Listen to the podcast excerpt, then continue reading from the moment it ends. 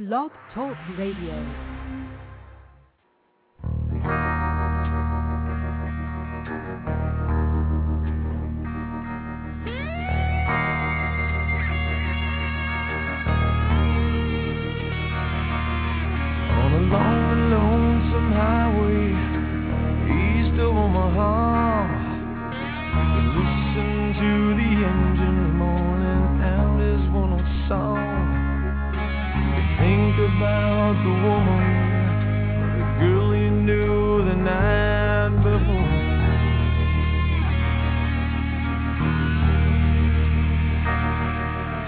But your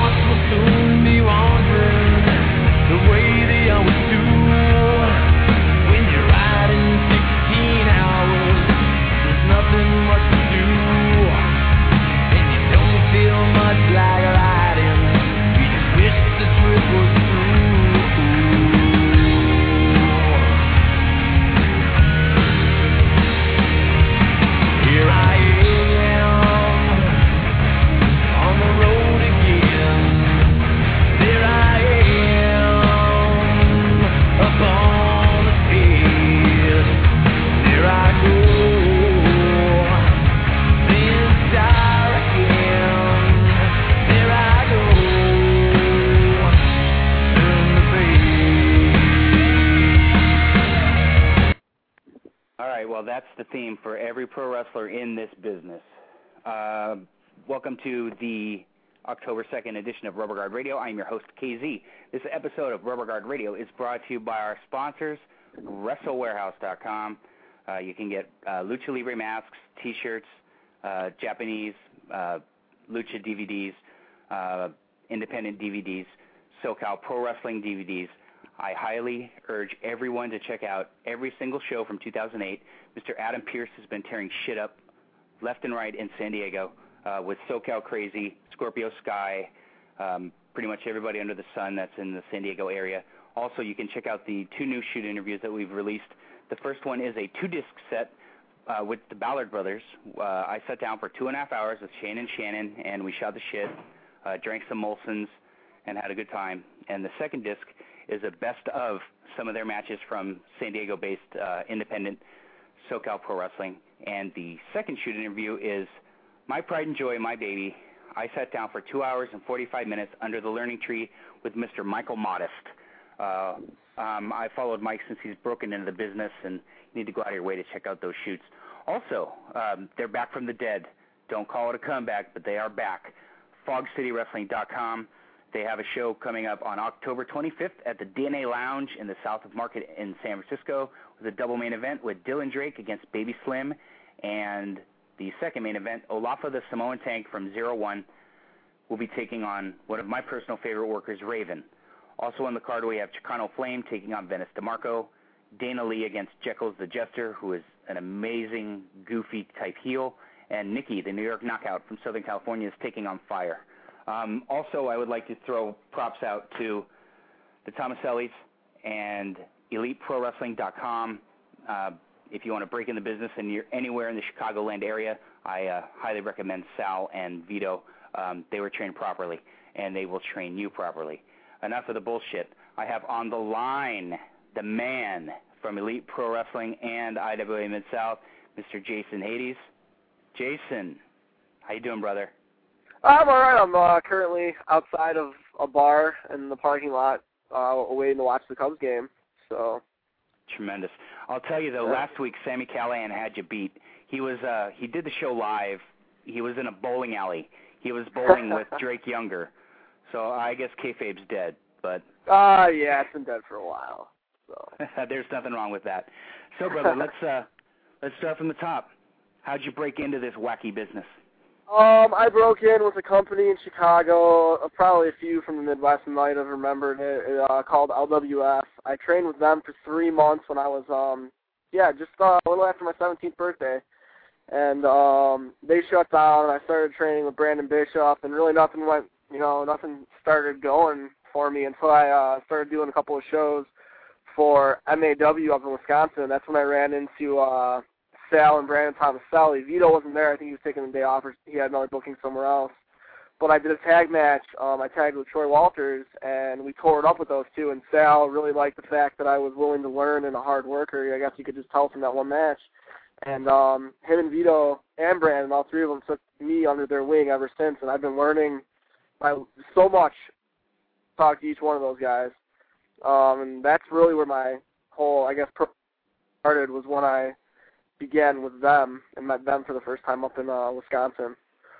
So, So then, are are you are you still training at their dojo or are you still going in a couple times a week and working out? um, no, I, I mean, I normally I work uh, I work shows every weekend. I try and go in to work with some of the newer students just to kind of give them an idea of what to expect since I'm more fresh on the scene and you know I'm at the beginning stages like where guys you know like are, are accomplished like Sal and Vito, they're they're not able to connect I guess as well with the breaking in as much because they've been doing it for so long. So that's Mhm. one of the things that I provide when I go there. But whenever I go there, I try and get in the ring with um Sal and Vito and uh, work on the small stuff and the stuff that I need to improve on. hmm So um, I, I'm going to put you on the spot. Um, what do you think of Sal and and Vito as trainers in the ring? Um, I think they're two of the best around, to be quite honest. Um, they tell you like it is. They're not going to try and take your money. If they honestly think that you don't have what it takes, they're going to tell you. They're not going to sit there and waste your time, money to make a profit. They only take the time to help those that they think have a future in this business, and they only take the time to help those that have a want and a will to learn. And if, uh, anyone that's been in a wrestling ring and that has tried to train knows that it's a pain in the ass. And Vito and Sal are very upfront about that. They have the way they train. I I am very partial to because there's no there's no BS at all. I mean, uh, you get everything as it is. And as far as training goes, I, I seriously think that they are probably two of the best in the Midwest. I don't know what the training is like in the rest of the continental United States, but as far as the Midwest goes, probably two, if not the two best trainers around. Okay, I'll, I'll tell you. As, as far as the Midwest, yes, but the guy who you know who gave them the majority of their training, Michael Modest, out here, um, you know, is amazing. Uh, they Sal and or at least before they broke up, they were trying to get Donovan Morgan and uh, Mike Modest out there to work in a Yeah. show um, and run seminars. Uh, Mike's brilliant, and I mean he's broken uh, Vic Grimes, Tony Jones, Crash Holly, uh, Sal Thomaselli. Well, I mean he didn't start Sal's training, but Sal completed his training. Um, but yeah, um, Mike is you know a hell of a trainer. Well, we're trying to get him out there just just to run a seminar and, and just sit there and listen to the guy because he can just talk. He's a lot like Sally is. Sally can talk. And, Yeah. um, the, the the thing with Sal is that there aren't any wasted words, and I think that's important. In other words, Sal doesn't bullshit. Um, exactly. I, I'm closer to Sal than Vito, um, and Brandon. You know, I, I have my own beef with him, dude. I, you know, he won't even pick up his his phone as far as I'm concerned. Okay. So, but you know, he's the he's the little punk brother. So, so um, now now you hooked up with the Thomasellis and you started working for their their company Elite Pro. Yep. Um, were you what other companies up up there in the uh, the upper Midwest were you working for at that time? Were you still working Um, for Carmine? Yeah, at the time I was working on MAW a lot with Carmine. Um, I was working uh, a more central Illinois promotion called MSPW. Um, and then, yeah, Elite was pretty much my first big breakthrough when I started working with them. Not only did I get better each and every month because of all the people that I had around me, you know, letting me know what I needed to work on, and they just motivated the hell out of me because everyone was so good. So, I mean, and then after Elite, that's when I got my shot with Mid South and broke in with uh Troy Walters yet again and got my ass handed to me by the time I saw it a couple of times uh to essentially break me in. So. Cool. That's pretty cool. Uh, let's see here. So now you you putting in your time for for Elite Pro. Did you get a chance to get into the ring with any of the Soul Touchaz? um up until this point no, I really haven't I haven't gotten in the ring with any of the Soul Touchaz. Really at all. What, what do you think of them? Um I think they're some of the most charismatic people on the indies right now. Um, I just their entrance alone um, puts a smile on my face whenever I'm watching them. Their in-ring work is very good. They're very energetic. Everything flows very well. Um, I'm looking forward to getting in there with them at the uh, IWA anniversary show this weekend. Uh, I just found out today that that's what was going to be going down. I got very excited because there's a lot of uh, potential because both of them, um, Jazz and Marshe especially, are uh, very athletic guys like myself, and to be able to go out there with two guys that I know can hold their own with me, and I'm gonna have to step it up a little bit to keep up with them. It, that makes me nothing short of because I don't like going out there knowing that I can take a night off. I never do take a night off. Don't don't get me mistaken. But to be able to have them raise the bar and have to have me try and hurdle over it, that that makes me, you know, that puts a smile on my face. Now, is it going to be a tag match? Um, as far as I know, yeah, it's going to be uh, myself and my good buddy Troy that I broke in all over the place with. Uh, him and I broke into Elite together, into IWA together, and then um, him and I are going to be tagging against Marshe and uh, Jazz as the Soul Touchaz um, at IWA this weekend. Good. So That- yeah, it should be really good. They're just, you know, I first saw them at the um, King of Trios for Chikara, and once I saw them, I, you know, I called Sal. I'm like, okay, brother, I need footage. You know, I need footage. Once I saw, you know, the Urban American Dream, Willie, I was Willie Richardson. I was like, oh, Oh, dude, yeah. this guy's money. He Mhm. is money, and you know they're they're starting to get you know get more outside bookings. They're working for IWA. They they did the Chikara shots up there uh, a couple weekends ago. Um, yeah, they're they're exceptional. Uh, Jazz and Marshe are are a really good team, um, and you know Willie's a good single, and he's you know the good third member. Um, you know, hopefully the Thomasellis can uh, get their shit together because I'd love to see those three in the Thomasellis. oh yeah, that'd be good stuff. Ah, Nothing short of good uh, stuff right there. just money. Um, Yeah. The thing that I like about the Soul Touchaz, all three of them, is that they are very they're very real.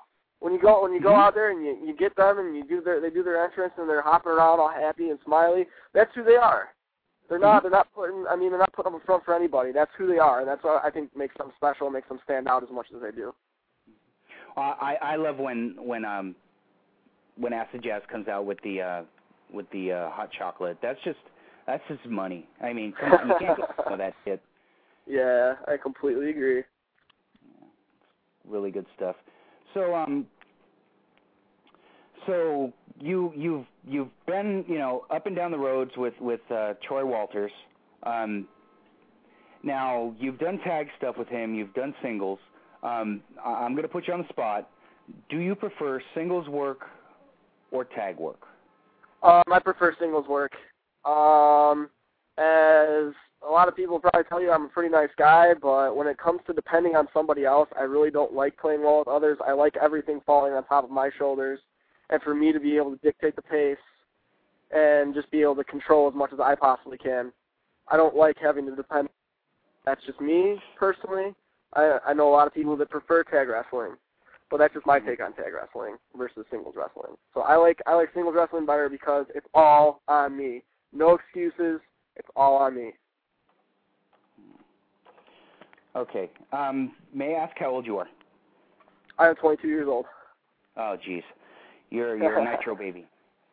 I'm a Um, youngin. You are a nitro baby. So uh let's uh what what were your influences? You know, what what captured you? Oh, you know what? Never mind. We'll get to the influences. What what made you a fan? What what match captured you? Uh, oh, I know. What, what- the match that captured me and just made me just drop, you know, drop my jaw and made me think that this is something I needed to do was Michaels and Hart WrestleMania 12, the Iron Man match. I just Mm. just the athleticism in that match and just the story leading up to it. I know it was corny and everything, but at the time when I was you know younger, it just it really captured my imagination, and just captured my attention like nothing else at the time did. Okay. Now now you've seen it on pay per view. You've seen it on DVD. I must ask: Do you ever pause it? The match, pause that match to go to the bathroom.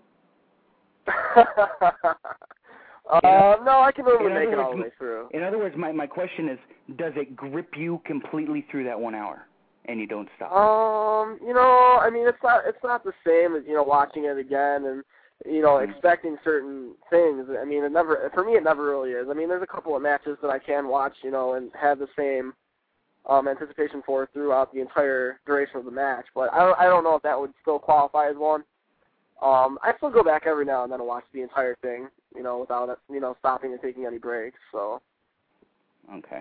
Well, the the the reason I ask is because that you know when I when I'm talking to you know a lot of friends of mine that are workers in the business, and you know the majority of us enjoyed the you know when Hero met Punk from IWA, the 90 some odd minute match, Oh, and yeah, you know we ask we ask each other you know how many times do you pause to go to the bathroom?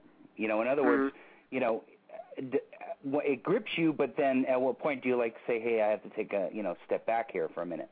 Yeah. That, that's why I ask. I mean, it, it's you Mhm. know.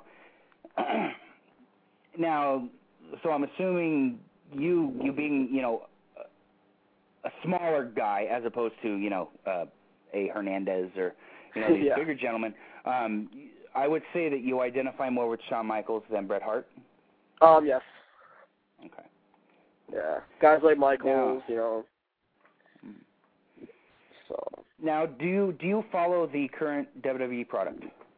No, not really. I have a lot of friends that uh, you know aren't in the business. They're just cats, you know, WWE fans or whatever. But and they try and ask me if I'm uh keeping up with it, and I really don't. I just I can't I can't sit through an entire you know television program that's produced by WWE right now. Can't do it. Well, I I DVR it. I DVR all the programs. Mhm. and you know I I read through reports from you know sheet writers that you know that I that I trust you know and enjoy you know I value their opinion and I mean I've been following the Michaels Jericho stuff and you know it's I've been saying this since I blew in the face but you know this stuff's a throwback brother you know that's some real shit Mhm. you know and Yeah, I've heard nothing but good things about that stuff, especially. So. yeah and it ain't over it ain't over. They're doing a ladder match this Sunday, and and and I have the feeling that the the loser is going to have to win the Rumble to get another shot. So that brings it to Mania. Mhm. So you know that's money. Um, now, with the exception of the one-hour Iron Man match with Bret, what is your favorite Shawn Michaels match? Um, probably his match with Angle at 21. Oh, really? Yeah, I just I don't know. I had like I had such high expectations for that match. I just thought there was no way they were going to be able to live up to them or even come close. I thought it was going to be a letdown. I just remember sitting there watching the match, being just blown away, being like, "Wow, this has so much hype and so much build to it. It's actually delivering, at least in my opinion." And prob that would probably my favorite one by him. Wow, that's pretty. That's a pretty interesting answer, honestly. Um, Why? What do you think I was going to say? Well, I don't know. I mean, it, you know, it could have been, you know, Shawn Razor, any of the ladder matches. Ah, gotcha. Um, you know, I mean, it. Well, with Michaels, come on, brother. Yeah. it could have been one of fifty answers. Yeah, it could have been. You know, yeah, all of them. So. But that, yeah, that was a that was an exceptional match. Um, what did you think of? Uh, what, what was it? Twenty? No, nineteen. Michaels and Jericho. Oh man, that match was Seattle. so good. Yeah, that's good I stuff. too. really enjoyed that one, especially the just everything building up into it. You know, like Jericho, you know, relating and idolizing Michaels throughout the you know course of his career and everything, and then finally getting to wrestle him and everything. It was, oh, I love that match. Yeah, it, it with with those two storytellers. I mean, geez, you know they they could have a good blindfold match. You know, Yeah, they could. They, they've they've got that type of talent. Um, for those that are listening to the live stream, uh, if you'd like to call in anytime during the uh, two-hour show, the area code is three four seven two one five seven nine four six. I'm pretty sure Jason wouldn't mind taking a phone call or two. Um, Not at all. I'm in an asshole. I'm in an asshole mood, so you know you might not want to talk to me. But all right, let's uh, let's get back. So um, honestly, now this is I need a shoot answer here, brother. Okay. Honestly, how did you get in with Ian and IWA? Um, basically, I just got in through Vito and Sal, putting their names on the line for me, and telling Ian that I could work and that I'd be willing to bust my ass for him, and that if he put me in the ring, he's going to get good results. He's not going to regret it. The fact that I had my finishing deal, the kill switch, that helped me out a lot because that, uh, as soon as Ian, I, I still remember it, I was in the ring, you know, messing around with a couple of the um, younger guys with the company, just, you know, chaining around and learning some stuff from them. And Vito and Sal are telling Ian about my finishing move, and I hear I hear Ian go, "Really? That that's nuts!" and everything. And then he calls me over and everything, and then tells me to do it. and then that's pretty much how I broke in. I had a a tag match with the Thomasellis, um, with Troy, as I mentioned earlier. That Mhm. was uh, a pretty quick match. We were it was pretty much like a one and done deal, and then uh, they actually wrestled another match after they beat us, right after that. And then a couple of months later was when I first got my official start with IWA, and then my bookings with Ian became more consistent. Was when I did a, a four way that ended in a schmozz, and then I don't remember if someone didn't show up, but it was it was myself and Ricochet against uh Vito and Sal, and we went like 20 minutes, and they just beat the piss out of me. It was bad, and they, you know, they uh, they beat us in the end, but I guess it was uh, a good night for me. I showed everybody, you know, what I was made of and everything, and then I could take an ass kicking, which is the IWA Mid South way. And um, ever since then, I've been pretty much booked on shows consistently for Ian. Well, the you know, uh, again, since I've been blue in the face, um, you know, Ian will give pretty much anybody a chance on anybody's word that he trusts. He will give he will literally step back in the pocket and hand you the ball. Okay? He will hand you that agree. ball. Really. And you know, he's done it forever. I mean, fuck. Mhm. Where where would Punk be without Ian? Oh, I completely agree. Where would where would Colt Cabana be without Ian? Chris Hero sure in the fuck wouldn't be on pay per view with ROH without Ian. I mean, sure he's made some bad decisions in the past, hmm but you know I yeah, but I nobody's consider, perfect. Oh, who the fuck is brother? Exactly. You know, I see. My thing with Ian is I consider him two faced, and I don't mean that in a bad way. Okay. I mean, on on the left side, he's got you know he he loves the technical, in the ring, good old fashioned wrestling stuff, and on the right side, he likes the hardcore garbage. Yeah. Okay, but Okay. he's able to he's able to use both, and he keeps them separate as well. Yeah. You know, each each has their own place, you know, and and he knows what to do. Like he he doesn't overload the hardcore shit when when he knows he's going to have you know really good technical stuff.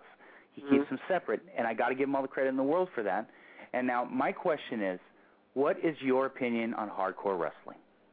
Um, my opinion on hardcore wrestling is that I, uh, to be completely honest, I didn't like it at all until I got to Mid South, and then I, I talked to the guys that do it month in and month out. I got to see it firsthand, and it completely changed my opinion on hardcore wrestling. Now, in my opinion, and the way I'm gonna progress with my career and everything, I don't think hardcore wrestling is for me. Um, I believe certain guys in the business and in the indies right now do it much better and have a much bigger right to do hardcore wrestling matches. Guys like Necro, guys like Danny Havoc, um, just got yeah, Corp especially. Those guys, you know, I think they they know what they're doing. They, I mean, to them it's like an art. Just like to, to me, I, I that's, that's I know that's that's striking to say, uh, you know, art about hardcore wrestling, but it's just those guys have a different vision when they go out there and the way they put on things, and you can really tell the difference between their hardcore matches and some guys that have no idea what they're doing that haven't really been trained, just hitting each other over with you know the heads with light tubes. There's a difference. Well, you you mentioned you mentioned Dylan. Um, what do you think of Necro Butcher as a worker? And I'm assuming you haven't gotten in the ring with him yet. No, I haven't. No, I, I have Okay. not uh, with Now- Necro one on one. Well, what do you think of Dylan as a worker? Um, I think he's different. I think you know he just he has an energy about him when he goes out there and a charisma. It's just like he has that aura. He has that it factor. When he's out there, you know you're you're seeing someone. It's not just some other average Joe that you'd see walking down the street. I think that's the thing about Necro. He's got that aura, that presence when he's out there and everything. And I think I mean I think that's truly something special.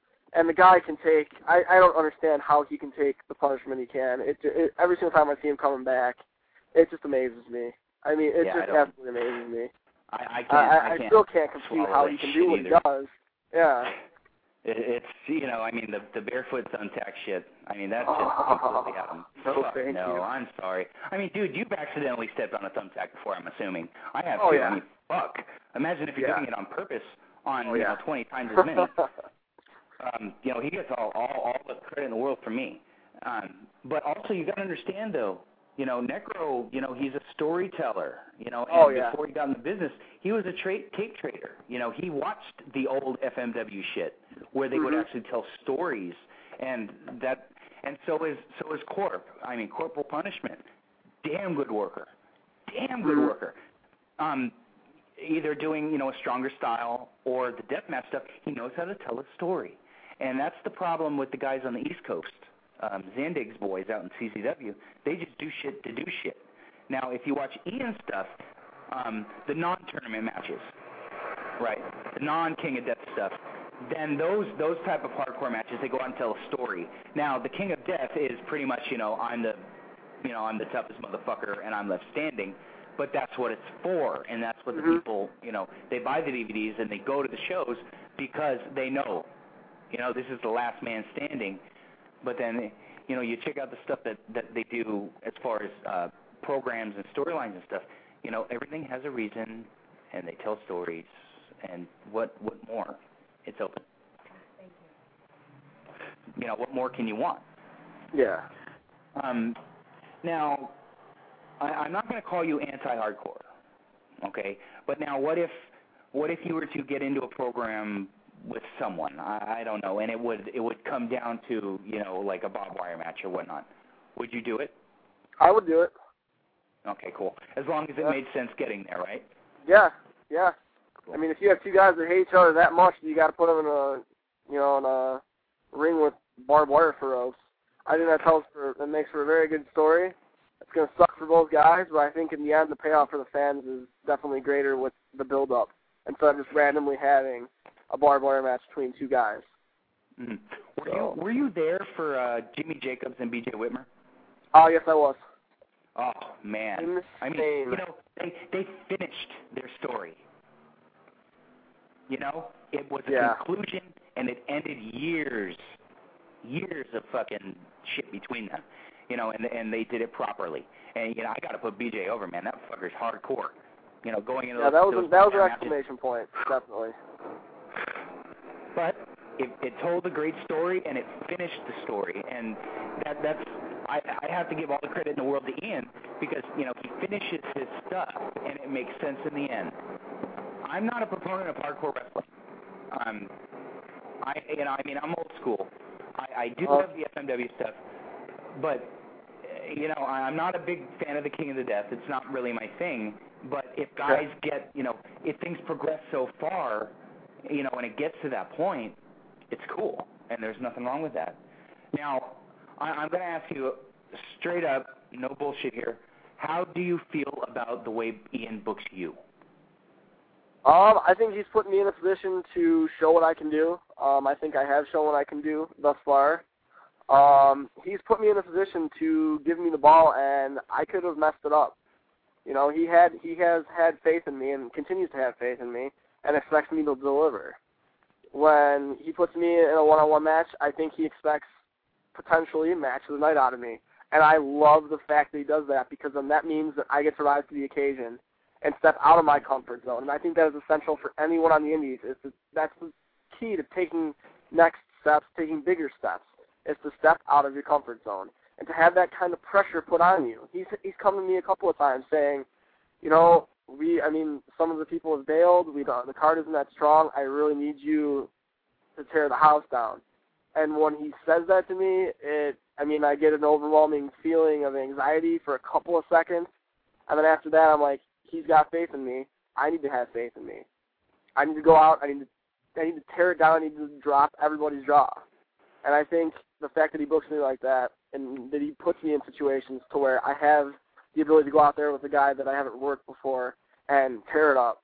I think I've learned so much from that, and I have grown as a worker from that. So I have no complaints with the way he books me. That's a shoot. So- Tremendous. Awesome. I love it when guys are honest. But I guess, you know, when things are going well, you know. yeah, that's that's true. It's kind of easier to be honest, you know. So, uh, your success, you know, in the Chicagoland area um, for Elite Pro and and um, IWM Mid have you gotten any offers to uh, work outside your area? Um, I have I've gotten a few. I actually did um I actually worked the second night of uh, the King of the Death and one of the non-tournament matches, of course. And uh, I got offered to do a match in Texas that I, I'm going to be doing in um, December, I believe. So I'm really excited about that. That's one of the things I'm trying to do right now is to get more bookings outside of the area. Um, I was able to work in Canada once, which was amazing. That was a great experience being able to work outside the country. Um, I went on a road trip with Vito, Sal, Brandon, and uh, Prince Mustafa Ali up to uh, the Toronto area and got to work a show for uh, Michael Elgin's company up there, and that was that was a blast. Just being able to experience another country and everything, and just be able to wrestle outside of my area, and again wrestle outside of my comfort zone. So it was nothing but beneficial to me. Mm, tremendous. Well, you you mentioned uh, Mr. Elgin. Um, that guy's a fucking bull. Um, yeah, he's a big dude. to say the you know, he's he you know he's he's a legitimate you know strong guy. You know, he can throw around pretty much anybody. Um, and I guess that would probably make make your matches a lot easier. you know, especially you know if you're doing the uh, the Razor Michaels type of uh, smaller babyface, bigger heel type of dynamic. Yeah, that is true. Um, yeah. You know, it helps. Um, well, let, let's talk about your your weekend. Um, who uh, you worked the first night? Who did you work for on? The I didn't. I didn't. I didn't work uh, at all on the first night of TPI. Okay, you had the night off. And the second night, you you were in the ring with. uh I guess we can't call him Jason, but it would be. No, we got we got to call him quick now, don't we? Oh, that's a There shame. you go. There you go. Well, let's let's talk about it. How how did you get to that point in that match? I, I'm a little behind in my IWA DVDs, so you're, you're Oh no, I'll fill. I'll fill you in. I'll give you the the quick uh, wrap up for it. Um, we started out. We had we had a match, like I was saying, that where Ian um, gave me and him an opportunity to tear the house down, and um, we went to a 20 minute time limit draw, and the fans wanted five more minutes. So me being the fighting champion that I am, I gave them five more minutes. Um, that match concluded with me hitting the kill switch, which is my finisher, and I went for the pin, but he was in the he was holding onto the rope, and I, by the time I pulled him out, the time had expired again for the five minutes. So the fans weren't done; they wanted more. King of the Crimson Masks was uh, was coming up, and Ian booked him and myself in a TLC match. Now the different dynamic to this match was is that he went and got himself Kimberly Cash, who was a manager at Elite Pro. He went out and got her services, so she was at ringside when we had that match and I was able to retain my belt when I hit a, uh, hit my kill switch off the top of the ladder like an idiot. I should have just grabbed the belt, but instead I decided to hurt the son of a bitch. And we went through a table. I proceeded to climb back up, grab the belt. That was over. We weren't done at that point, unfortunately. I thought the son of a bitch would just take it easy and leave me alone. The next uh, double shot weekend we did, the first night we had a tag match. At the end of that match, he decided to pretty much try and kill me by hanging me over the top rope with a noose. Um, thank God he didn't get what he wished for. And so the next night of that double shot weekend on Sunday, we were supposed to have a cage match for the We Are Family show, which was a fundraiser for Mickey. And he called Ian up and told Ian that he couldn't make it. So I everyone thought he wasn't going to be there. I wound up uh, wrestling Ricochet. I beat Ricochet, kept my belt. Thought that was it. Kimberly Cash comes out into the ring, makes me put my belt on the line against Dave Allen. I beat Dave Allen really quick. I make short work of him. Lo and behold, Trauma comes out, one of our other henchmen at Elite Pro. So now essentially we have a struggle going on from Elite to IWA they beat the crap out of me, duct taped my hands together and my feet together, and then Quick, who allegedly couldn't make it to the show, comes running off from the back, whoops my ass along with the other two, and then proceeds to try and suffocate me to death by putting a plastic bag over my head and taping the bag shut over my head. That was one of the most scary experiences I have ever gone through in my entire life. I thought I was going to die. Thank God Ian and Drake Younger thought that that night was not my time. So that led into the cage match at TPI. I wanted him in the cage so badly. I wanted him in any match. I wanted to get my hands on him in any way, shape, or form that I pulled myself out of the TPI, and I pleaded to Ian to remove Quick from the TPI as well, so that we can have that match and we could finally end this long, heated battle between the two of us that was getting way, way, way too damn personal. So that's how the cage match came about at TPI. Awesome. Wow. Whew. So you guys, you you've completely uh, washed your hands of him, and and you guys are completely done doing your thing. Um, I hope so. If the son of a bitch has both eyes the next time I see him, I'll be I'll be amazed because I did something I'm not proud of. I knew going into that that him and I were both going to walk out different people. I think I have. I think people are going to see a more violent, angry Jason Hades. I think I'm not going to be pushed around as much as I was before. Quick doesn't have his first name anymore. I don't know if he has the ability to see 2020 anymore after I jammed a screwdriver in his eye and made him quit. Oof. All I know is I walked out my name, I walked out my boat. End the story. I'm moving on. Kimberly Cash's hmm. got somebody else for me. All she has to do is hope that they don't see what I did to Quick. Awesome. Well, now that I am completely caught up, I, I appreciate that uh, that quick little uh, Not a problem, sir. refresher there. Oh, yeah, I, I admit it. I, I'm behind. I, um, you know, to be honest, I, I put in my Chikara DVDs before IWA. I'm sorry, but you know that's a shoot. That's all right, man. You're a fan. You have that right. You know, you get to watch whatever you want. That's the great thing about wrestling. The options. That's a very good point. Um, well, I, I mentioned Chikara. Um, what do you think of Mike Quackenbush? Um, are, are you a fan of his, and uh, would you like to work him somewhere down the road? Oh, I would love to work Quack. I think uh, he has one of the most diverse styles in the indies. The guy can do everything. It's it's really incredible to watch him because he knows so much and has so much knowledge. Just like Hero, they have so much knowledge that one one ten to fifteen minute encounter with them, you're a different person. You know so much more after working them. And I think a guy like me, I, I tend to call myself a sponge. If I'm around anyone like that, I'm going to learn. I'm going to pick up stuff. And I think putting me in the ring with Quack would benefit any promoter that did that, in my opinion.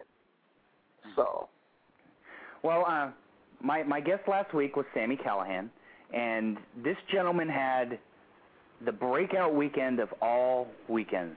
I completely Um, agree. He um, he defeated Chris Hero. He defeated uh, Too Cold and Eddie Kingston. Yep. Um, Jesus, talk about getting a shove.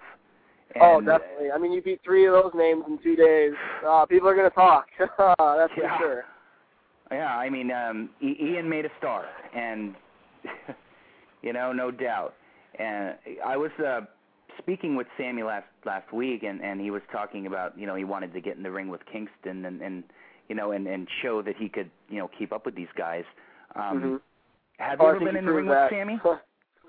Have you ever been in there with Sami? um, no, unfortunately, I haven't. He's one of the guys on my list. So I definitely want to get in there with. hmm So, because I, I No. love, I love his intensity. I love how hard he hits. It's just everything about the guy. It's just, it's just pedal to the metal, full speed ahead. I, I like that about him. Uh, I'm going to go on the record and say that he's going to be the breakthrough independent star of 09, the quote unquote Chuck Taylor. Um, like, you know, Chuck Taylor when he first popped up in IWA and he just blew up. I mean, completely blew up. Uh, what do you think of Sweet Chucky T? Um, Chucky T, I think, is one of the most entertaining guys to watch in the Indies. That guy, I mean, his match with Cassandro on night one was incredibly entertaining. The guy is unbelievably athletic, and he has just so much character and charisma. It's just he's hilarious. I mean, I I don't know if I've ever been around the guy and not laughed. I mean, I I really can't make a statement to say. Yeah, I mean, he's one of the funniest people I've ever met. So, I, I mean, and his ability in the ring is just as I mean, is just as high up there as his uh comedic stature. So, The the thing is, I I've had Chucky on the show before, and he was kind of shy. You know, yeah, he and I is. was- Yeah, he's slow to warm up. And I was like, wait a minute, brother. You know, but I mean, if I was there, you know, you know, at the at the Applebee's after the show or or or whatever, you know, we're we're drinking and eating or whatever, I'm pretty sure that he would be a lot more loose. It, it's kind of strange. Um, Yeah. You know, he he oozes charisma. You know, just the the way he is, and then he's on the show. I'm like, dude, um, are you awake there, Jay? or are you uh, violating the wellness policy? well, I, I mentioned it. Um, within the next couple weeks, uh, Bigger, Stronger, Faster will be coming out on DVD. Um, Chris Bell, who uh, put out this movie regarding you know steroid use in general. Um, I'm going to put you on the spot, brother. What are your feelings on on on the boys using steroids? Um, you know what? If they can do it and do it safe, God bless them. You know, I mean, I don't. I've always had the theory and the mindset to myself is that I don't want something like genetics to screw me and take away my dreams. Now, I, I personally, I will go on record to say, I but I understand those that do and why they do it, and I'm not going to pass judgment on them. You know, if they want to do that stuff and then put their time in on the gym on top of that, God bless them. You know, we're all going to do what we got to do. And I really, I mean, just as long as they're safe. That's probably that's the key thing. Just as long as they're safe. Well, my my issue, my issue is guys that break in and and they're smaller, they're quote unquote cruiserweights, um, and I use Rey Mysterio as Okay. a perfect example. Um, you know, he first broke in, he was this this little guy that was flying all over, and now you know he's a jacked 175, but he's still five foot six Yeah. you know, and you know his body's so shot he can't do all the cruiserweight shit anymore. Um, he's starting to work more of a smarter style. And the thing is, steroids will make you larger in size, but it doesn't make you grow in height. That's Um, true. It, ki- it, you know, it it bothers me. Like uh, a perfect example is Shane Helms. Um, the, the Hurricane or Sugar Shane, whatever you want to call him, he should always be a cruiserweight because of his style. And then when he gets, you know, juiced up, and then he tries to do a style, it just doesn't look right. I mean, if you're cruiserweight, you're cruiserweight. And Yeah. if you if if you're lucky, you'll break through like Jericho did or Michaels did. You know that that's that's my point is that guys shouldn't get so jacked up where it affects their work. I agree. Because then it You starts know, limiting flexibility. They tire faster. I yeah. I mean, I understand uh, in that regard where you're coming from. Definitely. Well, I mean, who am I to you know tell the boys what to put in their system? You know, if you're going to do it, Yeah. do it. You know, just don't overdo it, and you know, just be careful. You know, train properly, and you know, Yeah. Just be safe. yeah. I mean, you know, it is a cosmetic business, and I'm not gonna I'm not gonna knock anybody for doing what they have to do to get where they think they want to be. You know, I mean, who the fuck am I to knock them? You know, just be careful and don't you know don't hurt anybody else. you know, Yeah. that that's that's the bottom line. I mean, everybody needs to work and now you you meant we were talking about Sami and you you you know you said that you know he's rather stiff and you know he hits hard. Um, has anybody ever taken liberties with you in the ring? Um. Let me think. Yeah. I mean, I mean, you know, and Sal I mean, definitely did than, when we did you know, that tag match. a stiff forearm or a chop or whatever, you know, Oh. someone just beating the fuck out of you.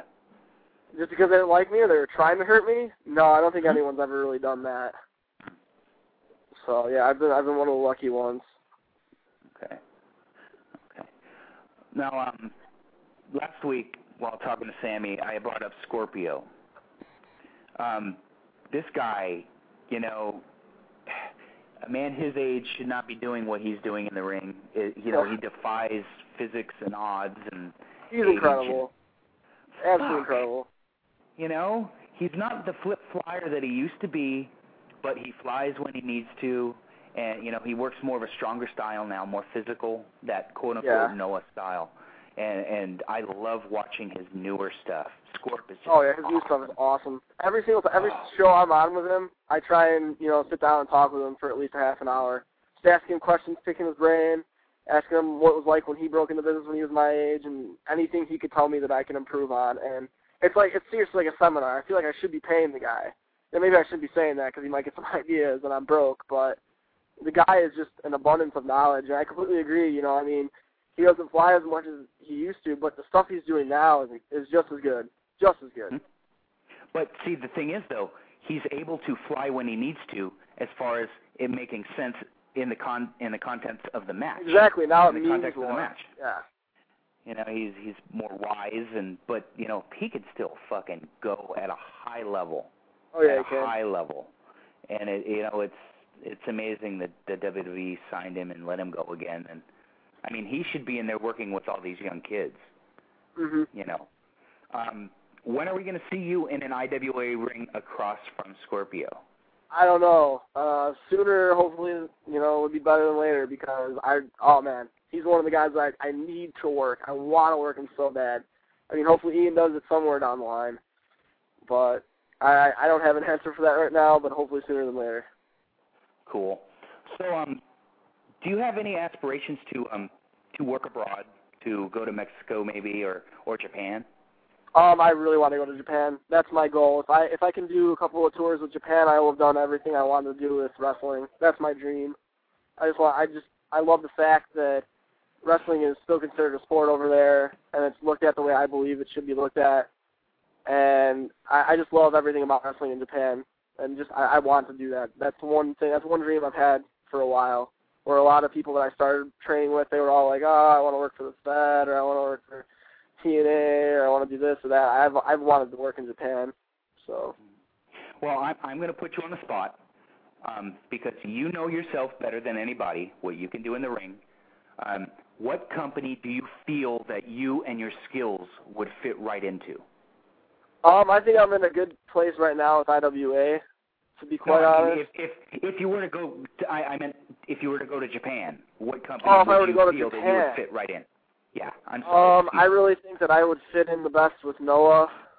Um, for the reason is that I mean, I can be hit hard. I can hit hard. I don't do it as often as I would like. That's the one thing I'm going to change. Um, I I view myself as a guy that can go. Um, I mean, of course, I, there are several things that I need work, but I think that's where I would be the best suited. Hmm. Now, who would your Noah dream opponent be? Because I'm I'm assuming it would be in the junior division. Oh yeah, Now, Kenta, who, all the way. Who would it be? Kenta, all the way. Kenta? Yeah, I Yep. hear you. I hear you. I, I don't think there's anybody better.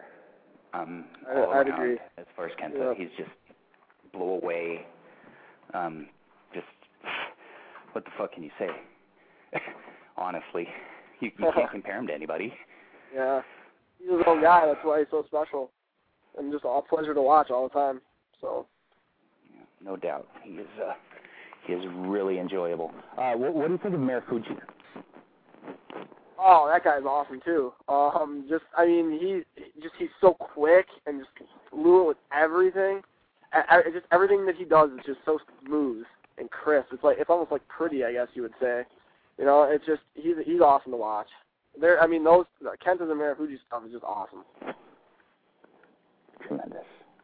Tremendous.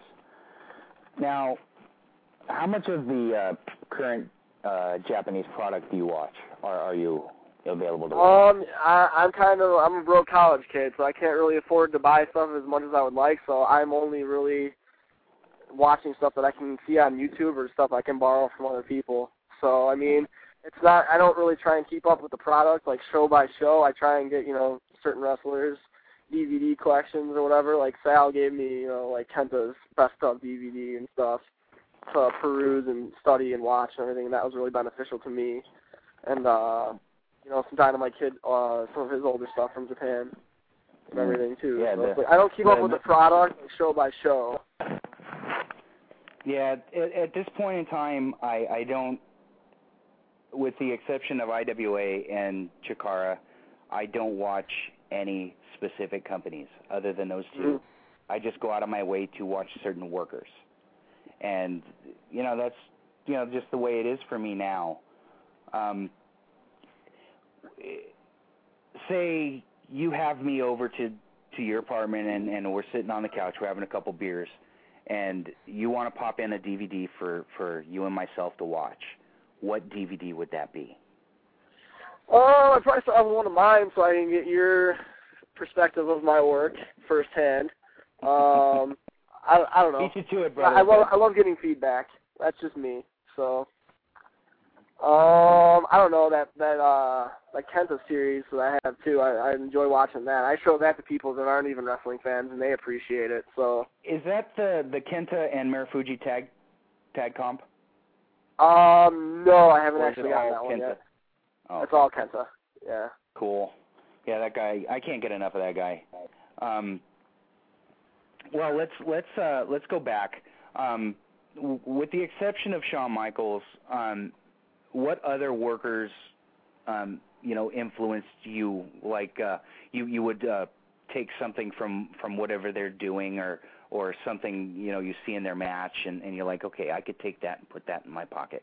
Uh, what what other workers you know captivated you as as a Um? Van Dam, um, his ECW stuff was a big uh, motivator for me. Jerry Lynn and his ECW stuff was a big uh, motivator for me. Um, Benoit, all of his stuff, Guerrero, um, Dean Malenko too. Um, I was a big Mysterio fan, like you said, I'm a Nitro baby. So um, those guys, I mean, I've always been a fan of the smaller guys. I've never, I mean, I understand everyone's got their place in wrestling, so I just never have been a big fan of the bigger guys. Hardly at all, actually. So, Let's see. Um, do you think that uh, there's going to be a, a third company, you know, to uh, quote unquote compete with uh, TNA and Vince? um, I, I mean, I really don't know. I haven't heard anything about it. I mean, about one starting up. I think it would be great if there was. I think competition is best for the fans overall, and that's what this business is all about is the fans. So I think if there were a third company to start up, it would give younger, hungrier guys the opportunity, along with, I'm sure, some well-established guys that haven't uh, found a niche in either company, um, a place to showcase their talents, and I think that would be nothing but beneficial for the fans and wrestling as a whole because competition, I think, you know, t- takes and brings out the best in everybody. And I think that's what the wrestling industry on the top level is lacking right now. Well, my my opinion is the third brand is going to be the NWA when they relaunch. Um, Okay. just because the the way that they put their shows together, uh, they're put together a lot like the old Nitros were, where you had uh, you know the younger guys in the opening match, you had your cruiserweights, you had your international guys, you had your tag matches, and you had your big guys on top.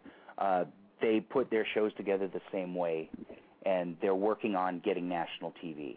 Um, plus, they have Adam Pearce on top, so hey, I'm all I'm all good with that. Uh, I'm not saying that because he's a frequent guest and friend of the show. Um, Mhm. You know, there's there isn't anyone better out there as far as heavyweights as Adam Pearce, and that that's that's a shoot. Um, you know, honestly, they're go- I think that when the NWA gets their TV, it's only a matter of time. Um, I know they're they're negotiating with certain cable TV network, which I'm not at liberty to to say, but um, I think that they're going to take you know that step and they're going to overpass TNA. Um, do you get a chance to watch TNA, or do you get a headache like I do? um, I get a headache. I tend to use that time to go to the gym actually, so I don't really frequent their programming. Yeah, it's too much, dude. I, I just fuck, man. I, I can't keep up with it. It's it's too much, too fast. It, you know, it's like uh like the original ECW, you know, times ten. It, it's just so fast paced and it's It's too much it's like, information to take in. You don't get to register or process anything. Yeah, exactly. It's like, dude, my head's gonna fucking explode. It's like, slow down. You know, I mean. Now, did did you get a chance to see any of the Joe Angle matches? Um, I saw the one that heavily emulated an MMA fight, where I you think I think think it was the one that Joe went, went over for the for the belt. That's the only one I really saw. What'd you think of that match? I mean, I I thought it was I like the fact that they were trying to go a different direction with things. I mean, it was a little Mhm. different, but um, I wasn't particularly blown away by it. I mean, I thought, but it didn't. It wasn't I- like I enjoyed really it. standoutish to me. So I enjoyed it. It, it brought me back to '93 and '94 with um, the UWF style, UWFI style Takata and Vader, uh, that shooty, you know, type of uh, wrestling that they did. A lot of striking and, and kicks and you know, just really stiff shit, and it was fun. But you know, honestly, they can't do that shit every week. You know, oh yeah, I mean that would kind of hurt the product a little bit because how can you take an ass kicking like that every Mhm. single week? and that was my problem. How are you going to show that type of work to your fan base and then not be able to deliver it on a weekly basis? Yeah, because they're gonna start expecting it every week. Yeah. So That's why I was against it. yeah, Honestly, I mean, I love the match. It's in my my top ten of this year. I Uh-huh. it. But what? How are you going to follow it, and how are you going to have all your other workers follow it? It's just not. yeah, that's the point. You know, I mean, it, sure, it was fine for one shot, but. Hmm. Okay, let's see here. All right. Well, we're running down out of time, Mr. Hades. It was my pleasure having you on, brother. Oh, it was a pleasure, man. Thank you very much for having me on. Hey, you know, um, when when there's fresh talent out there that you know that's uh, you know scratching to the top, and you know you're on your way. Keep it up. Doing my best. You know, I mean, I, I I don't mean to swing on Ian's nuts, brother, but fuck, man, if he gives you the ball, you know, something's got to be, you know, going on there. Yeah. you know, I mean, that's that's not saying anything about you. That's not saying about who you know. That's just the truth. Yeah. You know, and you know, my my listeners and and my guests and friends, they know I don't bullshit. You know, I'm honest. You know, I have nothing to fucking gain here. Um, but uh, if anybody would like to book you, how would they go about doing that? Um, they can contact me at my email, which is Jason Hades, all one word, two thousand two zero zero zero at yahoo dot com. That's a good way to do it. Or uh, hit me up on MySpace too. That's another way to do it. Tremendous, tremendous. Okay, brother, it was uh, my pleasure having you on, man. It was a, a really good conversation. Well, uh, Thank you for having me. It was a pleasure. You're definitely right about the good conversation, though.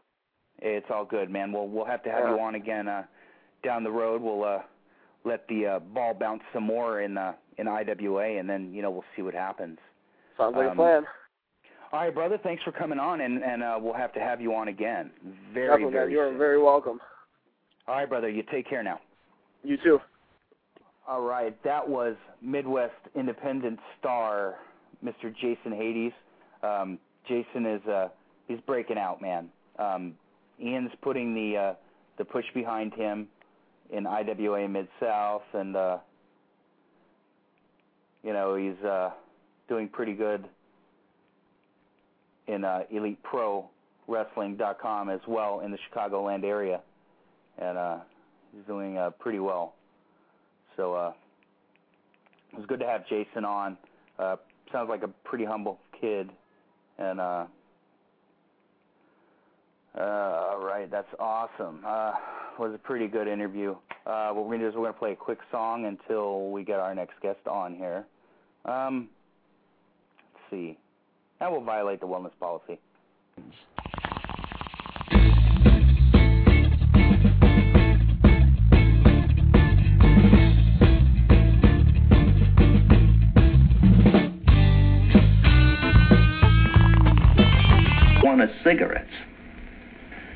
Reefers.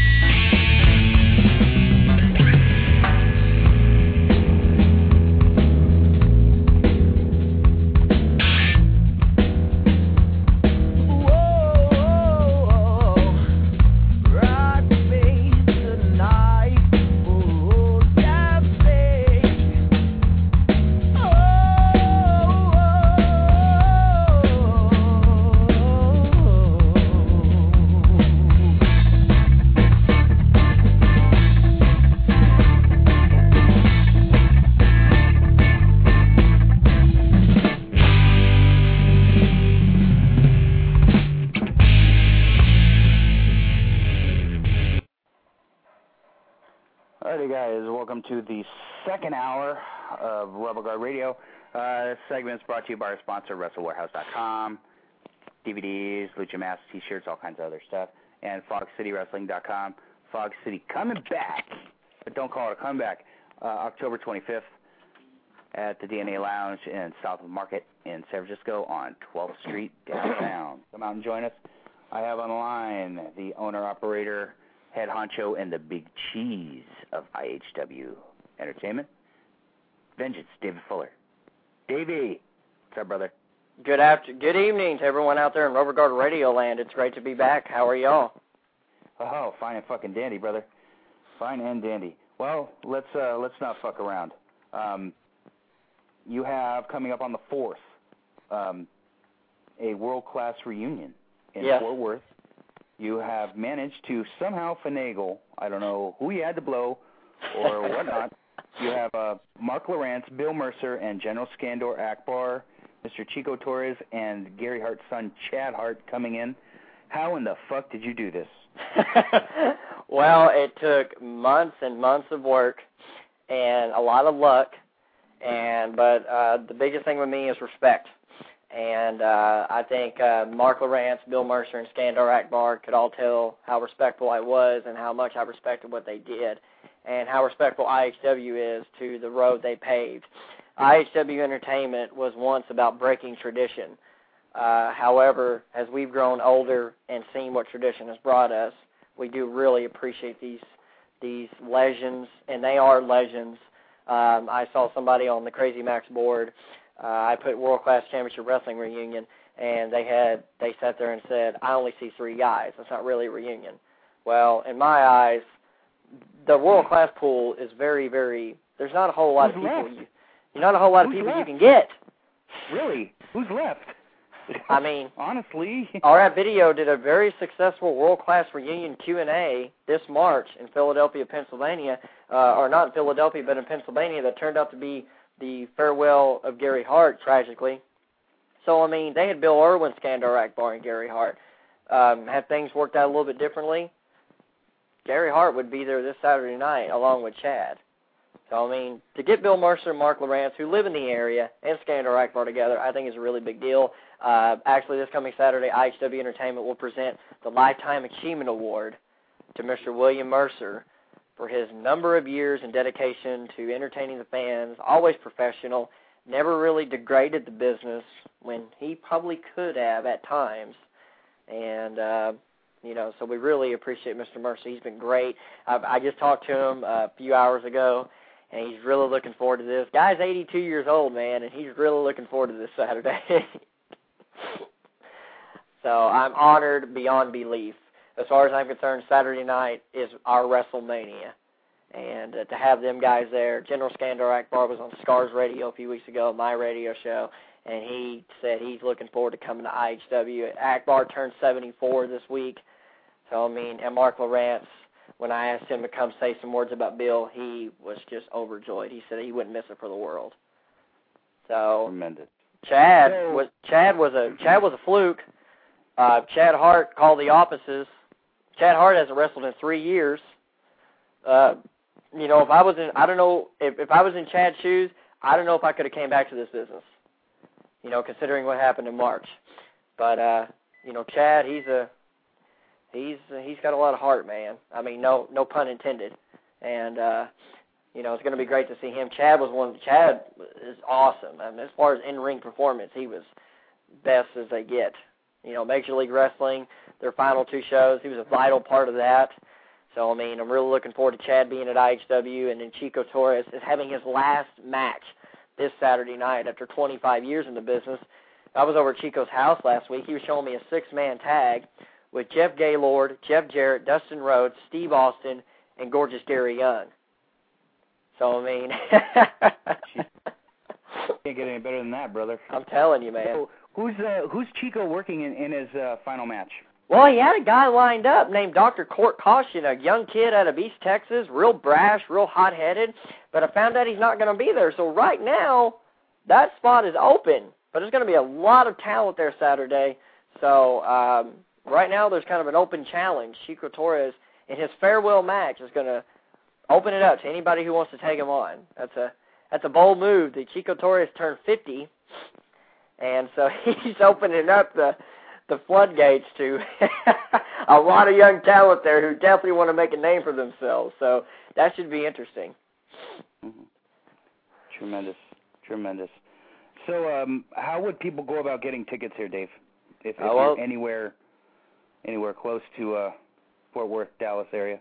Well, uh, it's going to be at the Worth Heights Community Center, which is off of I-35 in South Fort Worth and Ripy Street. Um, if you're familiar with the Dallas Fort Worth area at all, if you know where downtown Fort Worth is, if you uh, come south of there, then you will come off I-35, exit Ripy, follow the sign that says Community Center, get off New York Avenue, 3551. Uh, we're going to open the doors at 6 p.m. And KZ, this is the best part.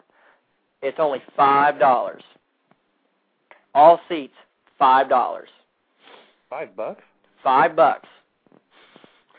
Wow. So for five dollars, you Five get bucks. five bucks, man. That's the you can't beat it. And it is a benefit for the Worth Heights Community Center, who just this week opened their doors up. They were a shelter for Hurricane Ike evacuees for six weeks. They just opened up their doors this week, and we are the first major event they're going to have this Saturday. So we're really looking forward to hopefully helping them out with some funds to put back in those after-school programs for those kids. So should be awesome. Tremendous. Wow.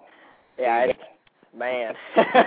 well, wow is all I can say, brother. And and congratulations to you and and your father as well. You know, I know you guys both, you know, put in some hard work into this, and and I have to put you guys both over, and and that's a shoot, brother. Um, you know, I'm glad that you got you guys got this this this going, and you know, it, it's uh, you know, it, it's amazing um, because those gentlemen they they haven't gotten the the due respect um, that they deserve. Uh, they were pretty much overlooked as far as the the, the WWE uh, World Class DVD. They were pretty Right. much overlooked. Um, now the other one, the uh, Heroes of World Class, that's a different question.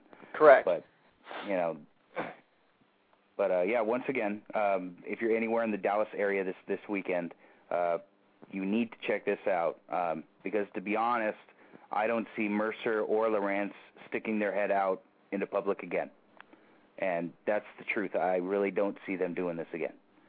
Uh, because you know they're getting up there in age, and, and I'm pretty sure they they don't want to be involved in in the business too much anymore. you know, right. because of you know the changes and everything. Right. But uh, I mean, and we also got uh, really quick, if you don't mind, really quick. We got the former XCW champion Kevin Douglas. We got the former PCW heavyweight champion and All Japan superstar JT Lamada. A friend of the show, Chris Wolf, is making his return. Uh, Chico Torres, uh, PCW talent, XCW talent, uh, uh, everybody you can think of from all. The only there's only one guy missing from this show, and you know who it is. And I called his drunken ass, and I said, "Hey, you need to get down here." And unfortunately, we weren't able to work it out. But he is coming back. He did guarantee me he would come back in the first show that I had when he came back. He would be on, and uh, we've also got some DVDs out. IHWEnow.com. We've got, and we're also working on a DVD with the Necro Butcher from his early, early, early years. So um, we've got a we've got a lot of stuff going on. So I mean, but yeah, this is awesome. Uh, KZ, you know, man, I wish you could have been there. We we tried, but I mean, with everything going on, but I mean, uh, you will get the first master DVD of this show made. I guarantee it. Tremendous, brother. I really appreciate that. You know, hopefully, uh, you know, you, you guys can, uh, you know, put some asses in seats, man. It, you know, it's it's a good cause too. Definitely. You know, you know, it's it's not just you know the IHW guys. You know, it's all you know, it's a good cause too. You know, this community center, they you know they put their neck on the line for all those weeks for, you know, all these uh, you know hurricane victims and all that good stuff. Um, you know, fuck, dude, I am a big sucker for charity, um, and always have been. And you know, what what what more can you say, man? You know, they house house people. You know, what the fuck Right. more can you say? Exactly. Um, all right. Well, now that we got IHW business out of the way, um, I'm going to put you on the spot Okay. right now. Ken or Kimbo? Um, I'm uh, I'm going out on a limb. I think Ken can beat Kimbo. Hmm. And the only reason I say that is because almost everybody has seen Ken in his last fights. Almost every one of them he's lost. He got smashed by Tito three times. He lost to Rich Franklin on the Ultimate Fighter one finale. Uh, he's been he's a joke. He's been a joke over the last few years. But I mean, Kimbo. But people don't. The thing about, thing about Kimbo, Kimbo is not that good. He's a he's a pound and he's a pounder. He's not a grounder. He's a fucking pounder. If you get caught with one of those meat hooks, it's over. But I I mean, he went against uh, who was the who's the guy he fought at the first Elite XC show? I forget his name. Tank. Or or not the first one, but the first one on CBS. Oh, uh, Thompson. Thompson. James Thompson. Thompson. Thompson was not a was, he was not a he was not a tomato by any means, but Mhm. uh, uh, that fight was supposed to make Kimbo look like a monster, and the only the only reason it did was because of Thompson's cauliflower ear. Had Mhm. that not been had his had had that been anybody else, I mean that was almost three full rounds. That almost went to the decision. So I mean I think Kimbo's weaknesses was exposed there. He hit Thompson as hard as he could, and he didn't knock him out. He knocked his ear out, but he didn't knock him out. So I think if Ken uses his wrestling skills, which he does have, and he he uses his grappling, I think Ken can beat Kimbo on the mat. But if he stands up and tries to punch with Kimbo, I think it'll be over quicker than you can say Kimbo slice. Would you call it maybe a Lesnar mirror finish? No, because uh, Shamrock's not as quick and smart as Mir on the ground. Hmm. Now Kimbo's going to have to make a really big mistake, but I think he he's I think he's going to be prone to those mistakes. CBS is putting all their gravy in Kimbo Slice's train, and the only reason they booked this fight was because they know it'll get big ratings. It'll draw huge ratings. Oh yeah. It'll draw huge ratings. Shamrock drew some of the biggest ratings in houses in UFC history, and uh, Kimbo's a rating success. It's going to do very well on CBS Saturday, but at the same time, if Kimbo Slice loses to a Ken Yeah. Shamrock who is approaching 50, it's over.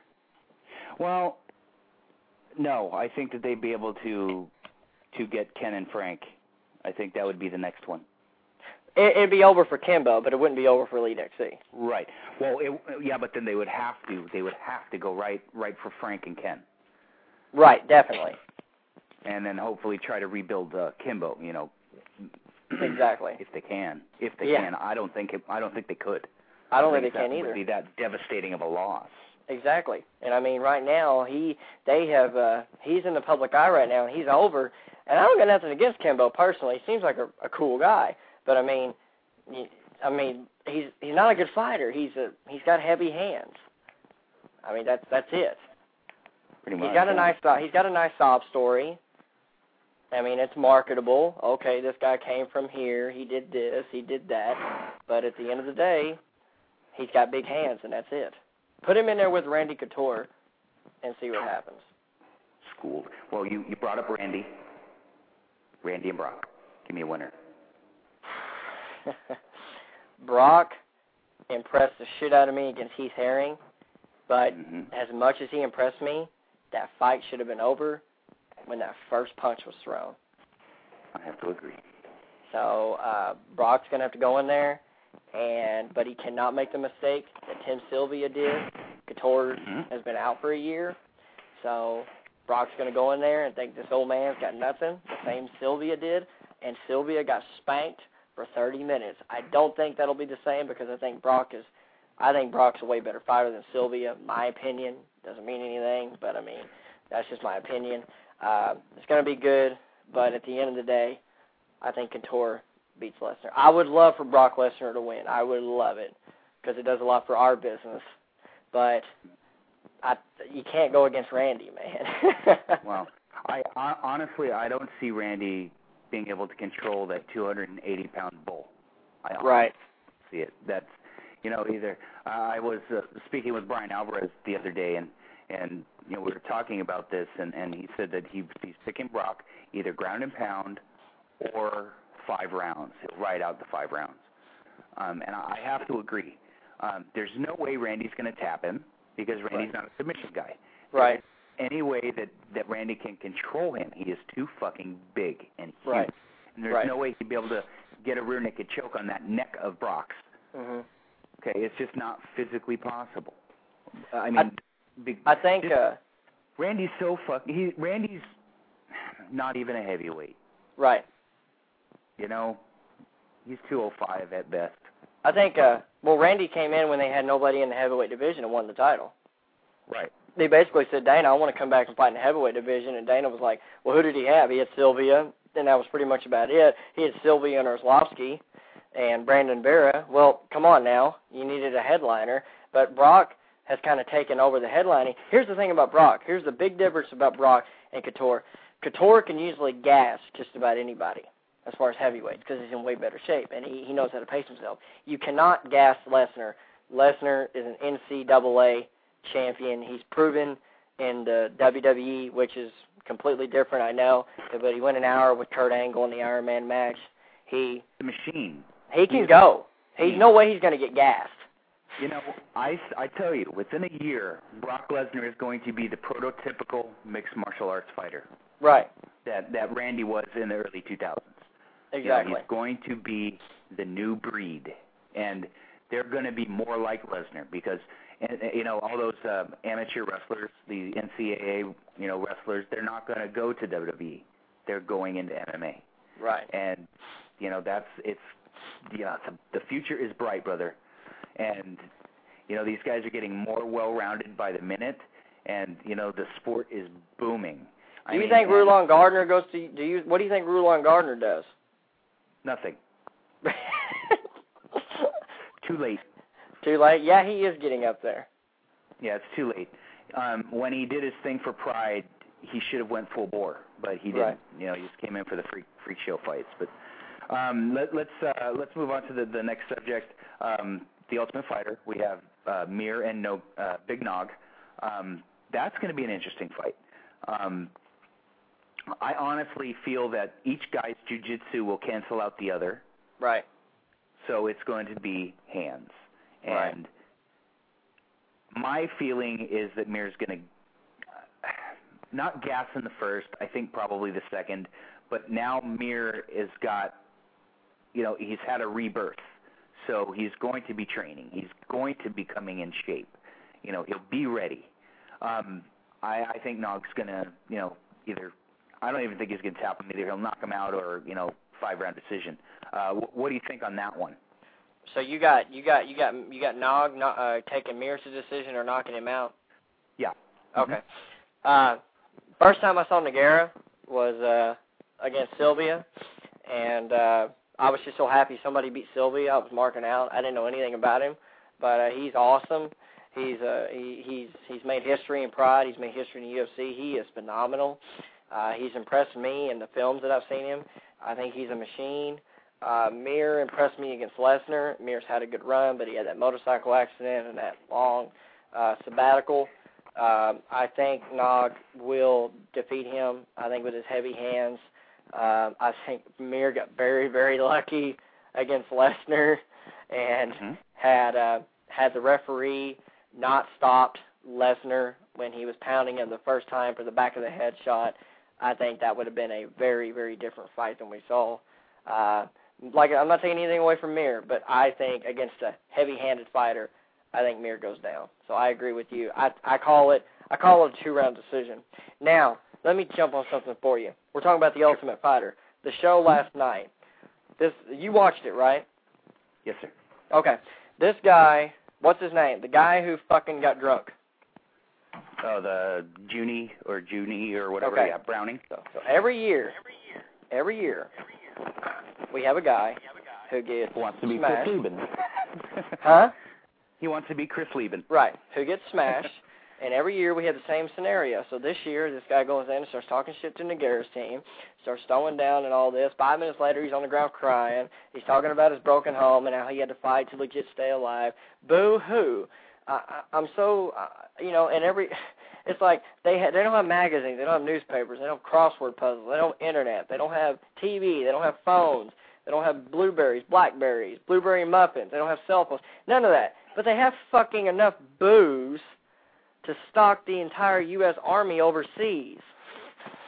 I'm the only. It's entertaining television. I give you that. So I mean, I'm watching the show last night, and I'm getting pissed off by this guy because he's reminding me of that other prick from last year's shows, Jesse, Big John McCarthy's twin brother. Uh, so it's pissing me off. And then they show the preview for next week's show. This motherfucker jumps over the cage and goes after somebody during a fucking fight. what?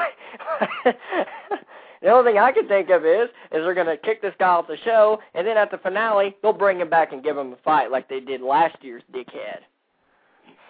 Well, that Jesse Taylor's no longer with the company, so they fired him.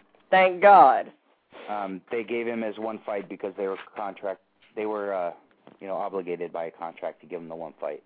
Ah, yeah, that faggot's gone. So what yeah, a piece of shit he was.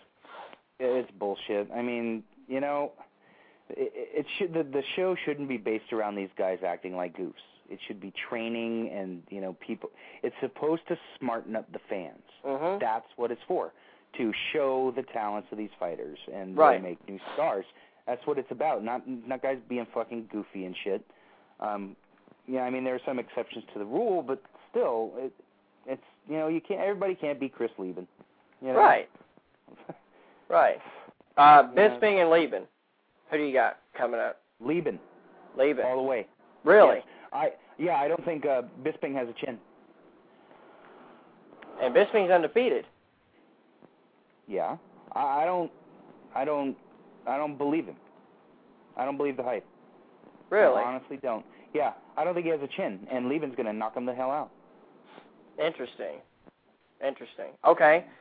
Uh, can anybody, anybody on the face of this earth stop Anderson Silva?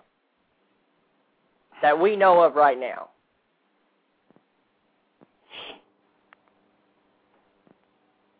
Oh.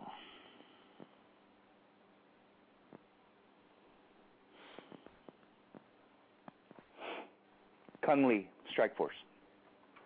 I think that's I- the only man that could that could keep up with him striking. I've seen him fight. Very impressive.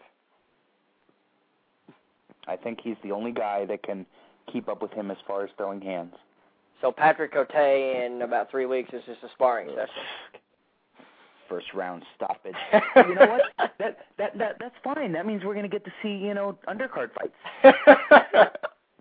Works for me. You know, everybody wins. oh, that's awesome. That's You know? awesome. I don't have to wait to watch him off UFC.com. So That's true. yeah, That's true. That's, That's true.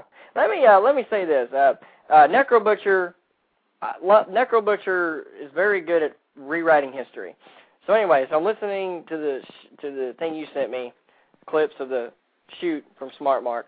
But anyway, so uh, the clip about him talking about him starting in IHW. So anyway, so this guy calls me on the phone and says I'm Dylan Summers, and he says he wants to come work for IHW. I was like, well, let me see a tape. So he sends me a tape, and there was he said he tried the Necro Butcher gimmick. He tried it, and I said, well, we're gonna run with it. So I mean, don't listen to him on that. We ran with it. That's all we did. But anyway, so he comes up here on a Smart Mark shoot. He tells the interviewer that the Fort Worth police came to the first two shows he was at and shut us down. Eh, incorrect. The Fort Worth Police Department did show up and issued citations to people who were parked in people's yards. but once they found out we were doing a wrestling show, they stayed and watched. so we were never shut down. It sounds cooler, but I really like to stick to reality as opposed to fiction. Everything else he says on there is 100% true, and he doesn't tell us about the time, and I'm going to tell this story. It's funny. And there's two stories here, really quick. Two stories. Okay. One has to do with Mickey Rourke. He's in The Wrestler. Mickey Rourke did a fantastic job. I've heard nothing but great reviews. I can't wait to see it when it comes out here in December. Uh, I'm glad my buddy Dylan was in it and he gets props. Um, I asked him, was there any way he could throw IHW into one of his lines? He said no. I was pretty pissed. But anyway, um, So Mickey Rourke, the first time, uh, or uh, Dylan, we showed this movie. You ever seen the movie Thursday? KZ, you ever seen that movie? Uh, which? Thursday. Uh, no, not offhand. Okay. Thomas Jane, Aaron Eckhart, Mickey Rourke are in it. It's phenomenal. It's about 90 minutes. It's an independent type gimmick. Uh, if you can, check it out. It's real. I don't know if it's on DVD. I know it's on VHS because I own it. But anyway, so I showed Dylan this movie for the first time with Balls and Chris Wolf. Well, this fool, about a year later, he has in the back of his van. He stole it from a video store because it has the fucking video store emblem all over the fucking. He's like, I ain't taking this back, ha ha. ha. But anyway, uh, he fell in love with the movie, and I just thought that was kind of cool. And Mickey Rourke's in it. Mickey Rourke's in a wrestler. Okay, that went nowhere. No pop. Anywho, Actually, hold up, David. I have it. It came out in 1998, right? yes, Okay. What I'm doing is I am going to download it right now, and I will watch it tomorrow. please. You will. I Okay, guarantee you'll love it. I guarantee you. Okay, second story.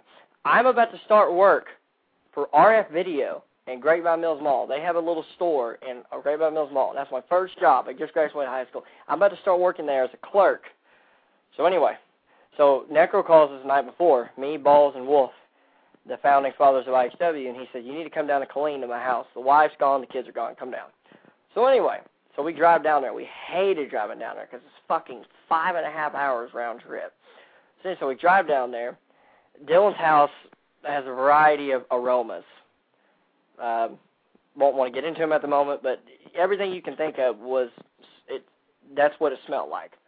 So anyway, so we stayed up playing virtual pro wrestling, uh, the Japanese wrestling game.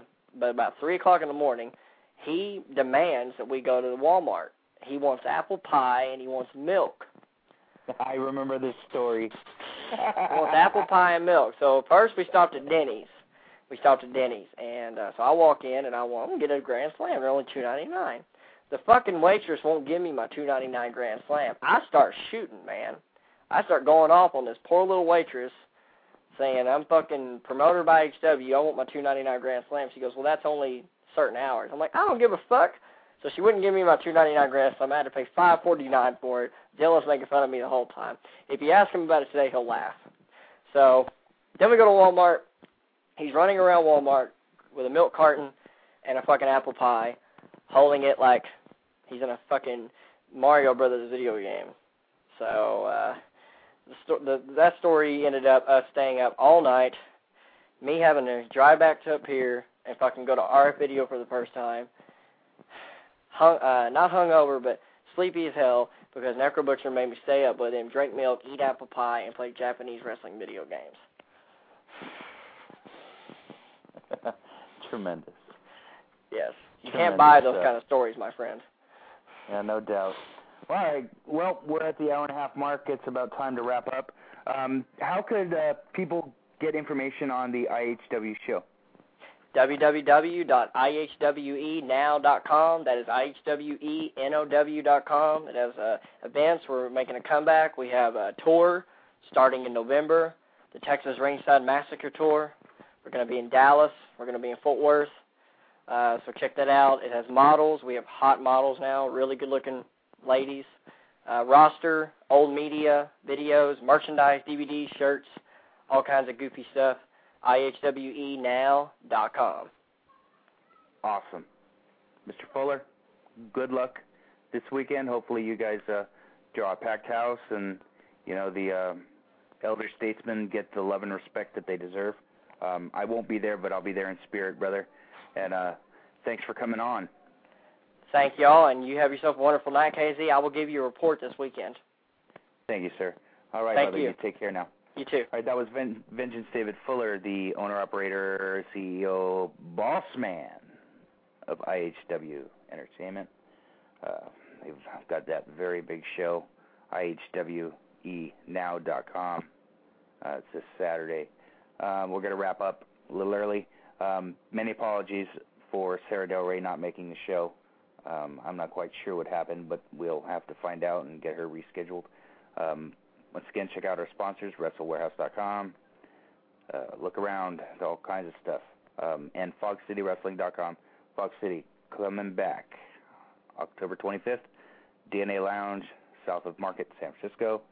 Um, FogCityWrestling.com. You'll be able to get all the information. Uh, the two main events: Dylan Drake against Baby Slim, which should be a pretty hot match, and Olafa the Samoan Tank against Raven. Uh, should be a very fun, fun encounter. Uh, we're going to head out with a song, and I will talk to you guys next Thursday for the one year anniversary of Rubber Guard Radio. Good night.